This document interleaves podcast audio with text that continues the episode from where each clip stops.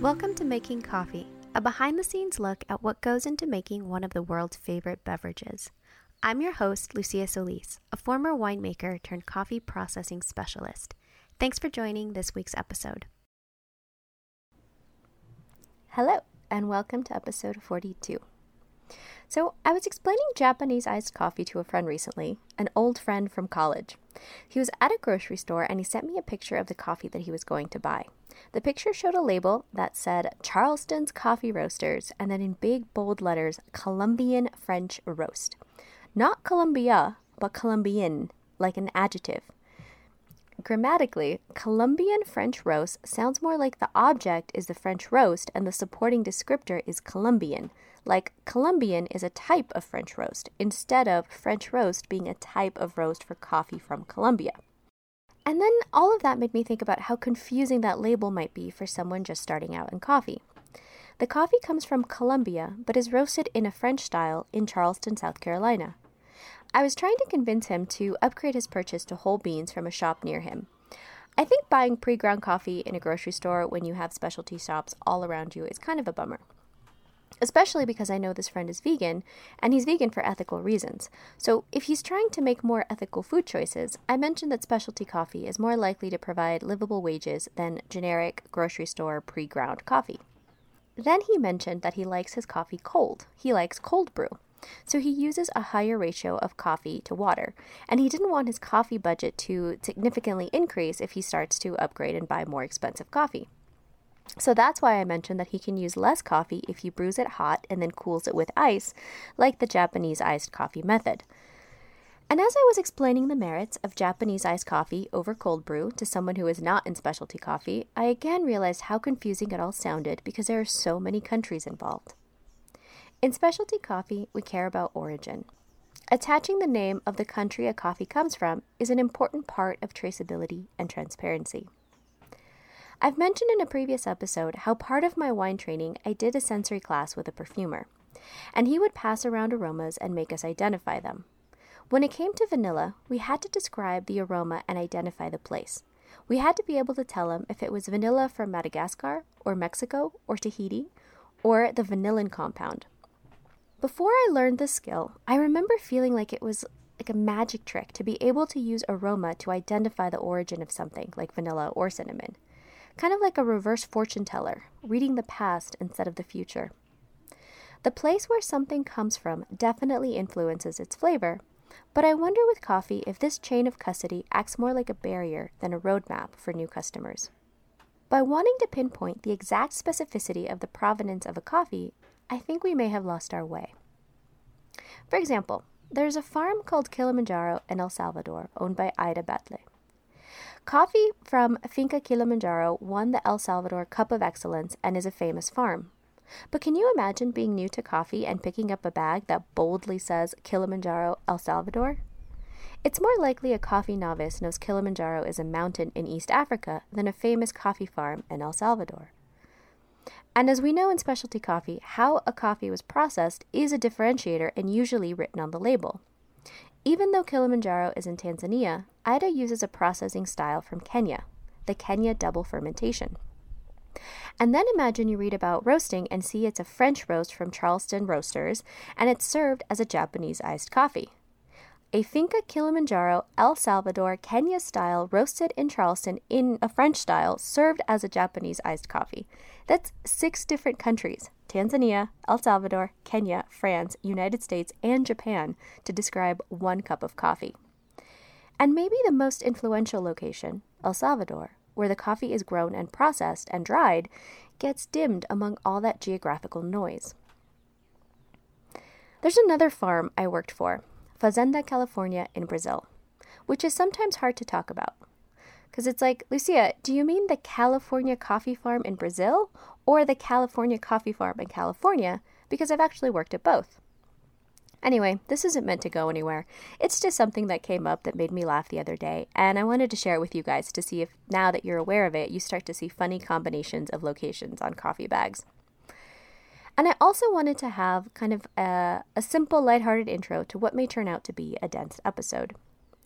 In this episode, I must warn you, it's going to get very specific. The original intent of the podcast was as a resource for coffee producers.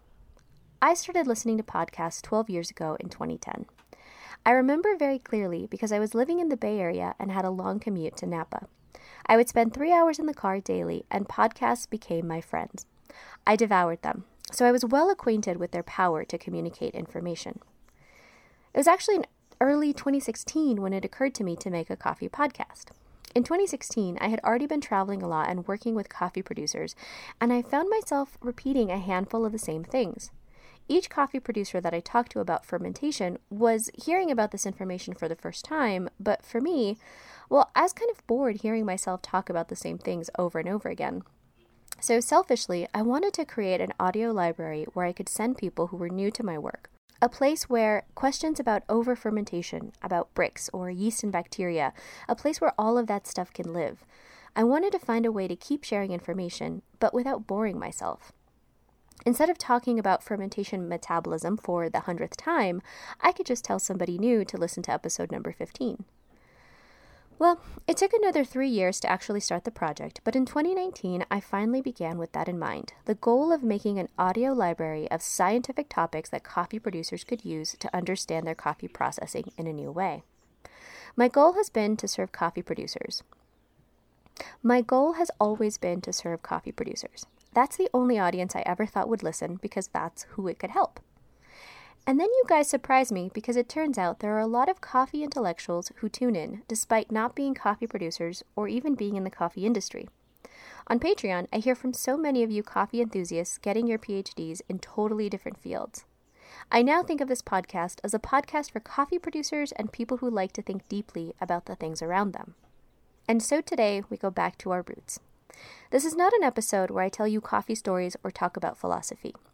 This is a deep dive into 3 research papers that give us an inside look at the coffee seed. This is going to get technical, but my goal is to be your guide into this often intimidating world of coffee research. If you stick with me, I promise you, you will be more educated than most of your coffee friends. All the research papers are cited in the show notes, and if you're a Patreon member, you get access to the full text before the episodes come out. Patrons were sent the articles to read so that they could better follow along. A week after this episode comes out, I will do a Discord live so that we can discuss any questions that you guys have together. Okay, so remember in episode 39 where I made the analogy of how fermentation is like gravity, meaning that it can be explained at multiple levels. You can start with a simple understanding and then graduate to deeper levels that can sometimes contradict what you learned on your previous level. Well, now we are peeling additional layers of the onion to more profoundly understand processing. To be clear, in episode 39, I was talking about fermentation, and as you've already read in the title, this episode is about germination. And now I don't want to confuse anyone with this metaphor. Germination is not a deeper layer of fermentation. I repeat, germination is not a deeper layer of fermentation. The two are not interchangeable. We are not necessarily going into a deeper layer of fermentation, but we are going into a deeper layer of understanding coffee processing, and also literally physically going deeper into the layers of tissue, the cell layers of a coffee seed. So far in this podcast, we've talked about flavor development through yeast and bacterial metabolisms, like fermentation. And because I personally love microbiology, that's the lens that I use. It's like wearing rose-colored glasses, but instead of rose-colored, I wear yeast-colored glasses. You know the saying, to a hammer, everything is a nail? Well, I am a hammer that today is going to try very hard to not be a hammer. Or rather, I'm going to try to be a different hammer. In coffee science, there is a group of researchers who are plant biologists who believe that coffee flavor and quality comes from plant metabolisms, not microbes. These are the plant hammers. In the research papers I'm going to share with you today, one thing they all have in common is that they talk about coffee quality and flavor as if fermentation doesn't really matter. Let's take wet and dry processing, the two traditional ways to process coffee. In the introduction to the papers, the researchers explained that the quality difference between these two methods was attributed to the type of cherry quality that was used. So for the sake of simplicity moving forward, I'm going to talk about microbe people and plant people, or more simply, microbe hammers and plant hammers. Both plant and microbe hammers agree that processing matters and that it changes the flavor of the cup of coffee. Both agree that wet process and dry process coffees taste different and that they have different qualities. Both groups have the general consensus that wet process provides a cleaner cup and therefore higher quality. But both groups disagree as to why this is the case. The plant people's explanation is that dry process coffee was historically inferior because all the coffee cherries were used in the process. The green cherries, underripe cherries, the overripe fruit all got mixed in with the ripe fruit. A coffee picker could pick all of the different ripeness levels, basically every color under the rainbow, and then put it all together in their baskets and then dump it on the drying beds. This meant that many of the lower quality cherries were lowering the overall quality by being mixed in with the perfectly ripe cherries. They said that the wet process was thought to produce higher quality coffee because in that method, since the coffee needed to be pulped, a picker had to be more careful and only pick ripe cherries. Because the underripe ones couldn't be pulped by the machine, they're too hard, and the overripe ones, the ones with insect damage, could be floated away using water. So the very fact of pulping, this mechanical process, required that the cherries be more selective and that superior plant material was used in the first place. So the thinking among plant people was that these processes resulted in different flavors and qualities because the starting plant material was different for each process. Remember, to a plant hammer, everything is about the plant. And yet, they're not wrong. The microbe hammers agree that different starting plant material impacts the flavor and quality. But the microbe hammers say that it's because different ripeness levels have different sugar contents for the fermentation, and that different ripeness levels bring in different microbe populations for the fermentation. But as dry process started to become more selective with cherry picking, the differences in flavor persisted, meaning that even if the same level of ripeness was used in both methods, the resulting coffee still tasted different. So the plant hammers agreed that the ripeness level of the cherry was not enough to explain the difference. They began to look for other reasons for the difference, again, none of them having anything to do with fermentation. If you listen to this podcast, you know we've talked about how different environments, wet or dry, hot or cold, those different environments host different microbes, and those microbes work on breaking down and fermenting the mucilage around the coffee seed. And in the process, they create aroma precursors and change the flavor of the coffee seeds. Well, in none of the papers I read did the plant people acknowledge this about coffee flavor. None of them mention that dry process is heavily dominated by acetobacter and yeasts, and that wet process has more bacterial dominance, and that those microbes produce very different flavors. Acetobacter and yeast are responsible for the fruity flavors and the heavy body more closely associated with naturals and dry process, and lactobacillus is responsible for the cleaner cup and higher acidity found in wash coffees. In this podcast, we've already talked a lot about how microbes turn sugars into flavor precursors, like the entire episode 15. And sometimes the glucose and fructose can be turned into ethyl acetate and you get a fruity grape aroma, or isoamyl acetate and you get the aroma of ripe banana, or you can get ethyl palmitate, which has the aroma of balsamic vinegar, or butyric acid that smells like cheese. The microbe people have even identified an odorous compound in green coffee called pyridine, which gives the aroma of fishiness.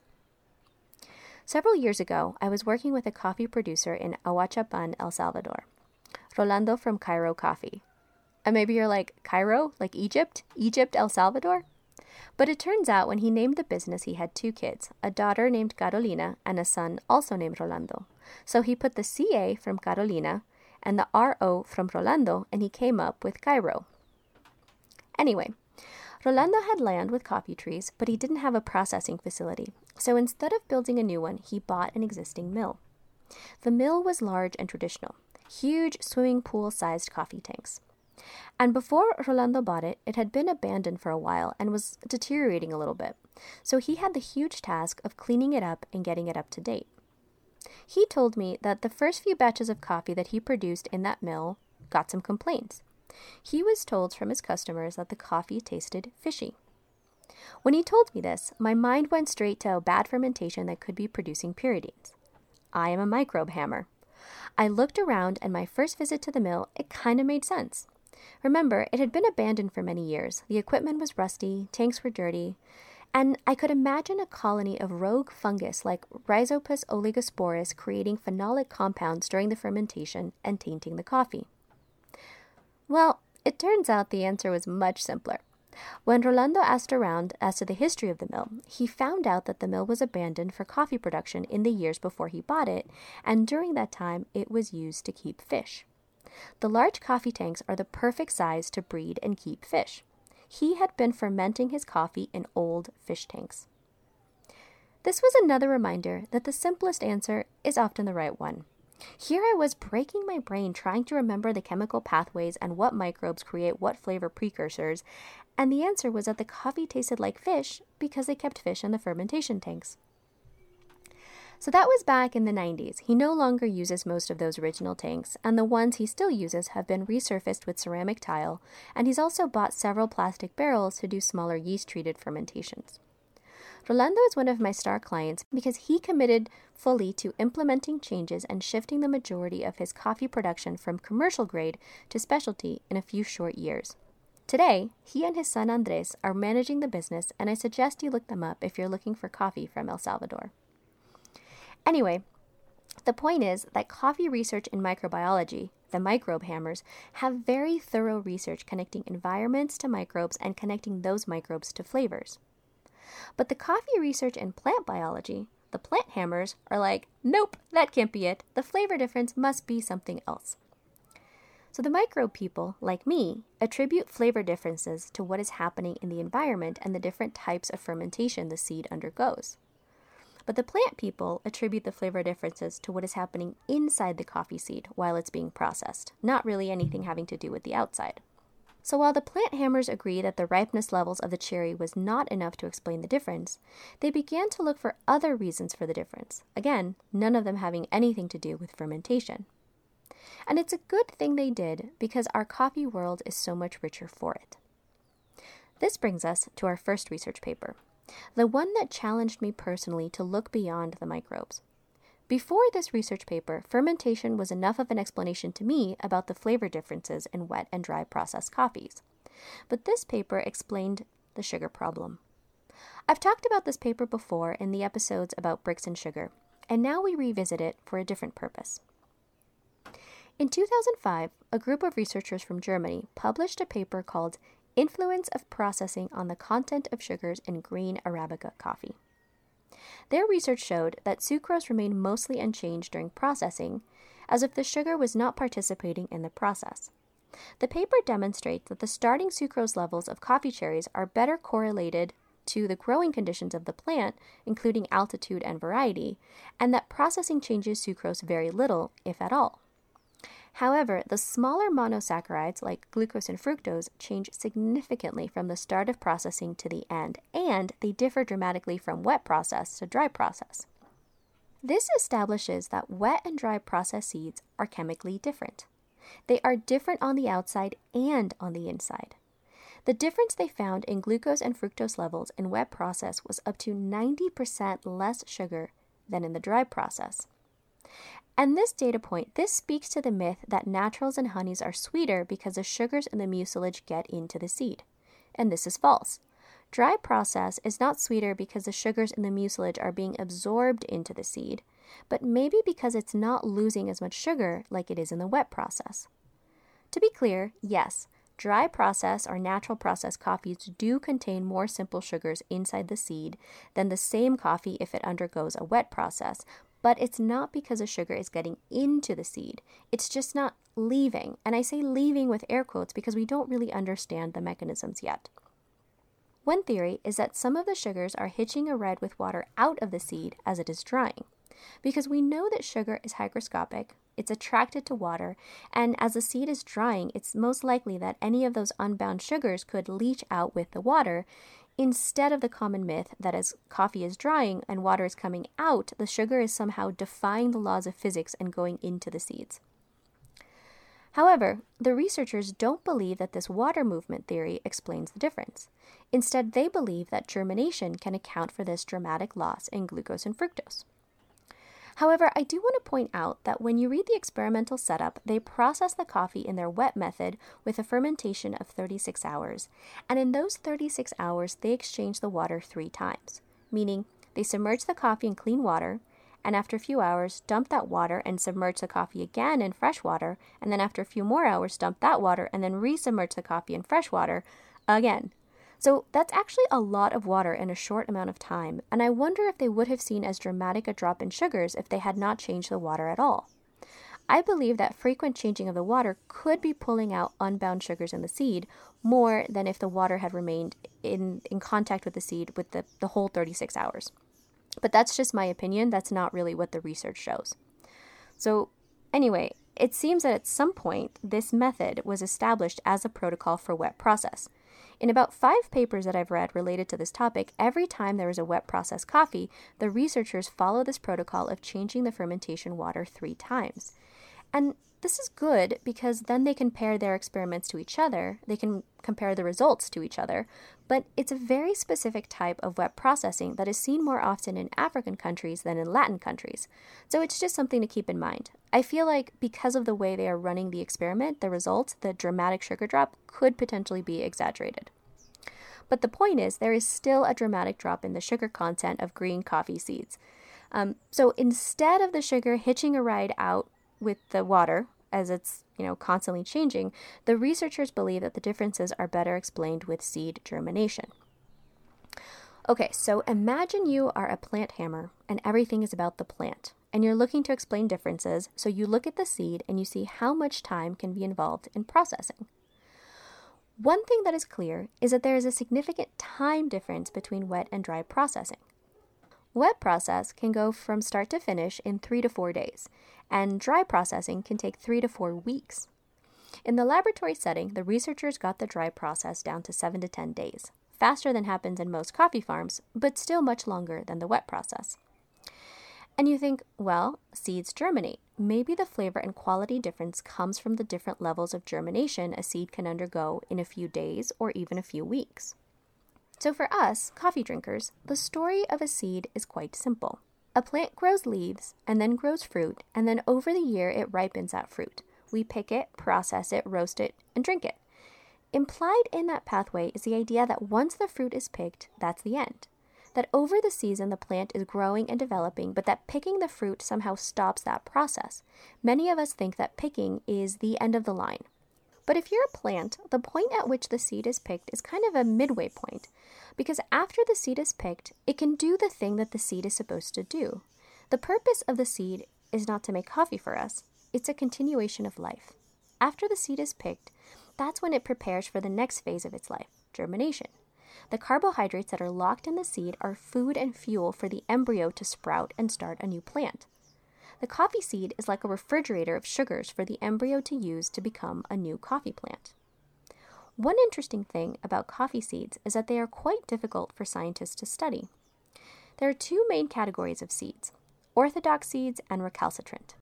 Orthodox seeds are capable of being dried to an internal seed moisture of less than 12% moisture content, stored at freezing temperatures, and surviving.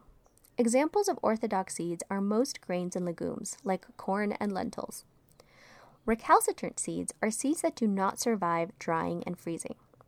By and large, those seeds cannot resist the effects of drying temperatures of less than 10 Celsius. Thus, they cannot be stored for long periods like orthodox seeds because they can lose their viability. Examples of recalcitrant seeds are avocados and mangoes. We know that we can dry coffee seeds to below a 12% moisture content, but we also know that they can't be stored indefinitely. So coffee seeds are intermediate or non-orthodox. They're on the spectrum. They're not quite recalcitrant, but they're definitely not orthodox seeds. And this means for scientists to study them, they need a fresh supply, and it makes it harder to do this kind of research. The viability, the ability of the seed to germinate, that is the interesting part for this type of research, but storing seeds ruins their viability, so it can be a difficult path to balance as a researcher.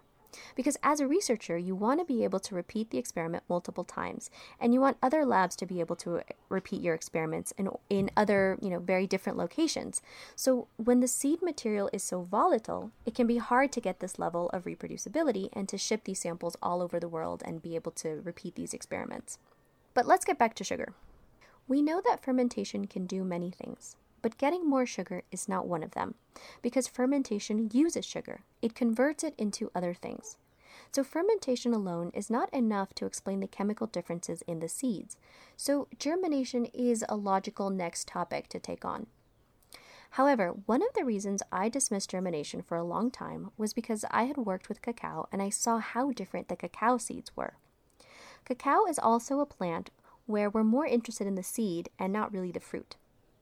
One curious thing about cacao, unlike coffee, is that germination is more often talked about in terms of quality. It's well known that when cacao seeds germinate, it's bad for chocolate quality. You can go to a cacao tree, harvest the pods, and once you open them, you can see that the seeds have germinated inside the pod. The first time I opened a fresh pod with germinated seeds, I thought they were diseased. The sprouted embryo tails look like worms crawling throughout the pod. On Patreon, I have pictures for this episode of my time working in a cacao farm in Peru, and I was opening pods that were already germinated. And normally, these would not be included in the fermentation. They would be separated to have like a lower quality cacao product. But this was a really small farm, and this was a very small volume that they had. And so in this case, they were included in the fermentation, even though that's not a traditional protocol.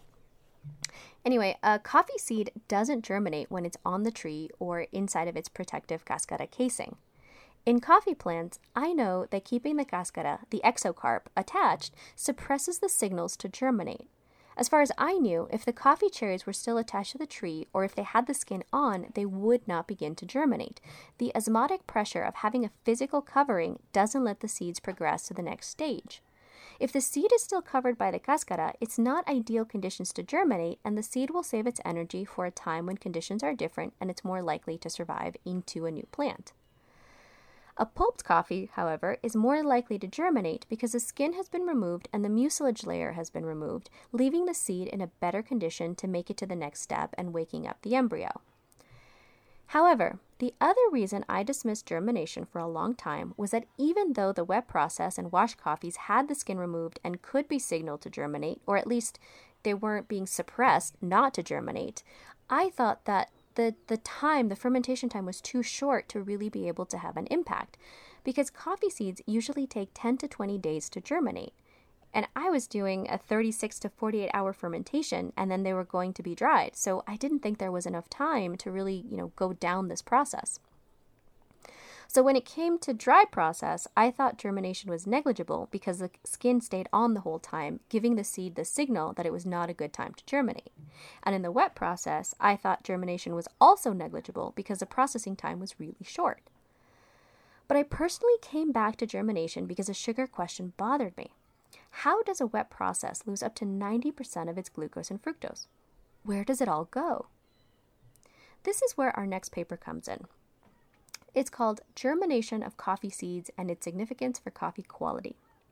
This was published the following year in 2006 and has the same three main authors as the previous paper about sugar, Dirk Selmar, Gerhard Beitoff, and Sven Knopp. They believed the differences in wet and dry processing were due to the metabolic processes of the coffee seeds and decided to see if they could measure germination. To measure germination, these researchers looked at two enzyme markers. The first is isocitrate lyase. In seeds storing large amounts of fat, this enzyme is one of the first enzymes expressed during germination. This enzyme is responsible for the conversion of fatty acids into carbohydrates. The expression of isocitrate lyase, just called ICL for short, and the occurrence of its proteins are considered to determine the transition from late embryogenesis to germination. And the other marker that these researchers were following is beta-tubulin. Beta-tubulin is another enzyme that signals cell cycle activity to see if the embryo cells were dividing and meaning growing. So cell division shows embryogenesis, the precursor to germination. To test this, the researchers used a scalpel to literally cut out the embryo from the coffee seeds and then freeze that in liquid nitrogen, and then they ground it up in this tiny mortar and pestle, and they used beta-tubulin antibodies to detect the enzyme that would signal that the cells in the embryo were active. And this distinction really helped me because full-on germination seemed far-fetched, but embryogenesis, the waking up of the embryo, could definitely happen in short coffee fermentations. So this study clearly pointed out that ICL is expressed in coffee seeds during the course of wet processing, thus proving the presence of germination during wet processing. Not only did they confirm that the coffee seeds can germinate during processing, they showed that it can happen very fast. As soon as 24 hours into processing, they could detect enzymes and signals of cell activity and cell division.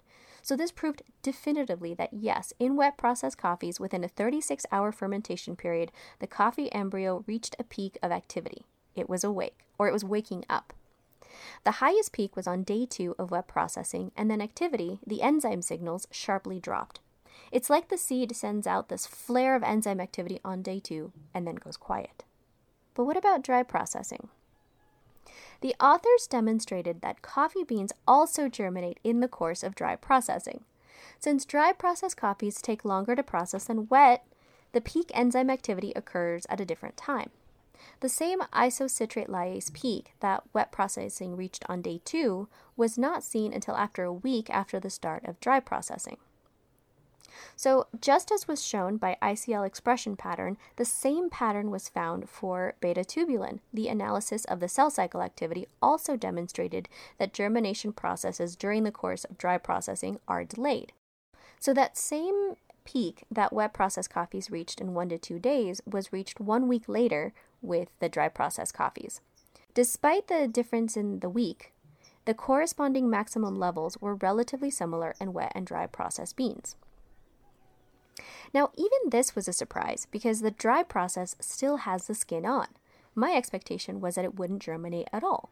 But apparently, seeds in the dry process can overcome the suppression signals from the pulp and skin still being attached. And here the researchers make an interesting distinction. They don't say that the day 2 wet process germination signal is the same as the day 6 germination signal in the dry process. Instead, they mention metabolic activity. In the case of wet process, the cell activity and metabolism is related to the embryo. But in the dry process, they believe that the metabolic activity is related to a stress response. The cells in the embryo are responding, they are active, but for different reasons. So, just to recap, the levels of activity are the same, so they reach like the same maximum peak in the wet process in 2 days as the dry process in 6 days, but then the researchers go on to clarify that it's not the same signal, it's not signaling for the same reasons, even though it's signaling very strongly at a very high level at 2 different times, but again, for different reasons. So this research made me take off my microbe-colored glasses and reconsider what I know about processing. Up until this point, most of us microbe hammers talk about coffee flavor precursors as passively diffusing into the seed. We talk about the seed as a sponge. A sponge is a fairly good analogy for a coffee seed. A sponge is porous and can take up aromas, and you can wring it out and release its contents. We know that coffee seeds can absorb moisture and absorb aromas, like the case of the fishy taste in El Salvador. The fish aromas were passively absorbed by the coffee seed. So a coffee seed is like a sponge, but what is missing in that analogy is that the coffee seed is also alive and it is also changing. There is passive absorption of precursors from the fermentation, meaning flavor from the fermentation can be infused into the seed, and things like caffeine can be diffused out. But there is also an active metabolism inside the seed itself. The seed is not a neutral sponge. So us micro people need to open up our minds and include the plant view into what is responsible for coffee flavor and quality. So all this data substantiates the idea that germination processes take place in coffee seeds during processing. This is no longer a debate. And since the germination enzymes are released in such different time frames in a wet process versus a dry process coffee, this leads the plant hammers to believe that this germination event is the main difference in the processes and therefore responsible for the quality differences. If I could summarize it, the plant people basically believe that differences in different processed coffees is due to the metabolic status of the seed, meaning the pattern and the time of germination. And this is where I believe that plant people need to open up their minds and include the flavor precursors made in the fermentation into their view of coffee quality and flavor. Most of the plant research still ignores the flavor from fermentation, and they look exclusively at the seed metabolism. But they do say that more research is needed for them to say that germination is the key, and they also mention how difficult it is for them to do this type of research. I'm going to read you the researchers' own words on the matter. They say, "Further investigation of coffee germination during the course of processing are lacking. Indeed, numerous studies address coffee seed germination, however nearly all of them have been conducted using coffee seeds that had already undergone the whole sequence of wet coffee processing, including drying, and then were re-imbibed. As outlined above, in these seeds, germination had already been initiated and subsequently was shut down by the drying procedure. Thus, all experiments using wet processed and re-imbibed coffee seeds do not reflect the entire diversity and complexity of coffee germination, but just a revival of an interrupted metabolism, which was halted by the drying of the coffee beans. With respect to the common nomenclature used by seed physiologists, the seeds used in these experiments have to be classified as primed seeds." So this is an interesting caveat. This caveat that the researchers rarely have fresh seeds to work with reminds me of the work of Amy Dudley's lab in the Pacific Northwest Research Institute. We talked about her research more in depth in the terroir episodes in this podcast. Her lab mapped out the diversity of yeast in coffee and cacao using dried seeds as well. In both cases, the researchers are using less than ideal starting material, but in both cases they can find incredible clues hidden inside the seeds. Trained coffee professionals can taste a coffee and, like a reverse fortune teller, identify the country of origin and the processing style. The country and the processing style leave clues that we can train ourselves to taste, like the flavor difference between Mexican vanilla and Tahitian vanilla. But what you might not expect is that it's possible to identify these coffees without even tasting them. The processed and dried seeds hold so many secrets about their past that scientists can read. With a blind sample of green coffee, the Dudley lab can identify the origin of the coffee by looking at its yeast signature, like a fingerprint. With a blind sample, the researchers in Germany can test the levels of sugars left in the seed and tell you if it was a wet process or a dry process. I think this is really incredible that we can, attack this from so many different angles. But okay, let's land this plane and let's see where we are. Let's see what we agree on. So this is what the research tells us, and this is what we know is true so far. Number 1, we know that wet and dry processed coffees taste different. Number 2, we know that wet and dry processed coffees have different chemical compositions, meaning different levels of amino acids and carbohydrates like sugars. Number 3, we know that amino acids and carbohydrates are flavor precursors. Number 4, we know that wet process and dry process have different microbe environments and are very different in their processing times. Number 5, we know that coffee seeds undergo germination-related metabolisms during processing, and the extent of the metabolism strongly depends on the mode of processing. So a wet process coffee germinates at a different time than a dry process coffee. So we are getting a lot closer to understanding the coffee seed and where flavor comes from. However, the micro people have a very clear pathway between microbe metabolisms and resulting flavor precursors, and the plant people do not yet have an answer for us about the flavor effects of germination. They say, quote, "At present, however, the extent and degree of metabolic processes that occur during post-harvest processing cannot be detected in the final product being the dried green coffee."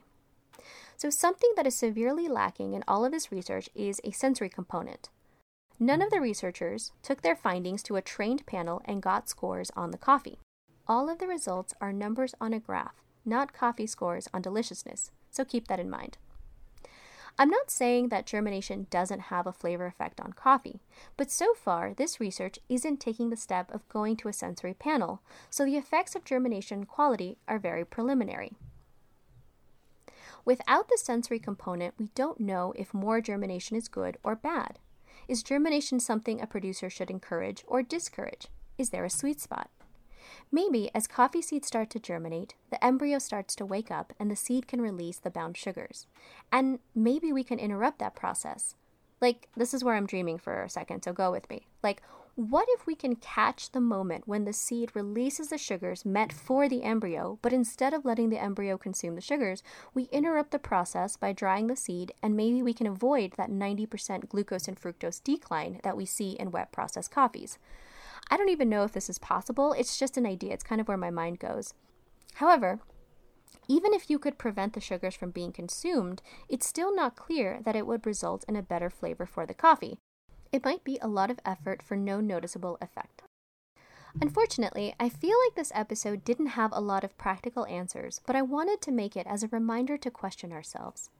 I have been a yeast hammer for a long time, and it's helpful to remember there is a wide world of possibilities out there. Germination and seed metabolism is challenging how I approach processing. I'm not sure what changes I will make yet, but it's something that I had completely ignored before that needs to be considered.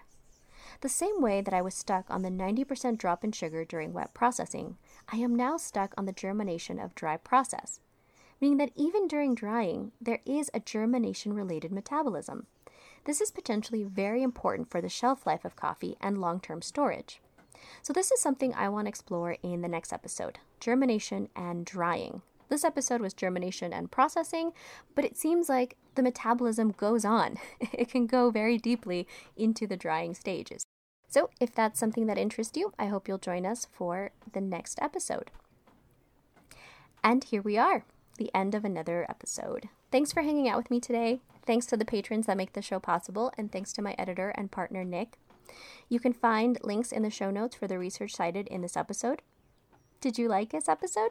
If so, join us for more on Patreon for as little as $3 a month. It's like having a cup of coffee with me. Patreon is where I can interact with listeners, get your feedback and suggestions for future episodes. If you see coffee in a different way after listening to this, consider joining and helping me make more. The patrons make it possible for me to carve out time in my week to make these episodes and make them available for free to everyone else. If you enjoy listening and get value, please share with a friend who loves coffee or wine. If you want to be notified when the next one is coming out, consider subscribing to my free and infrequent newsletter at luxia.coffee.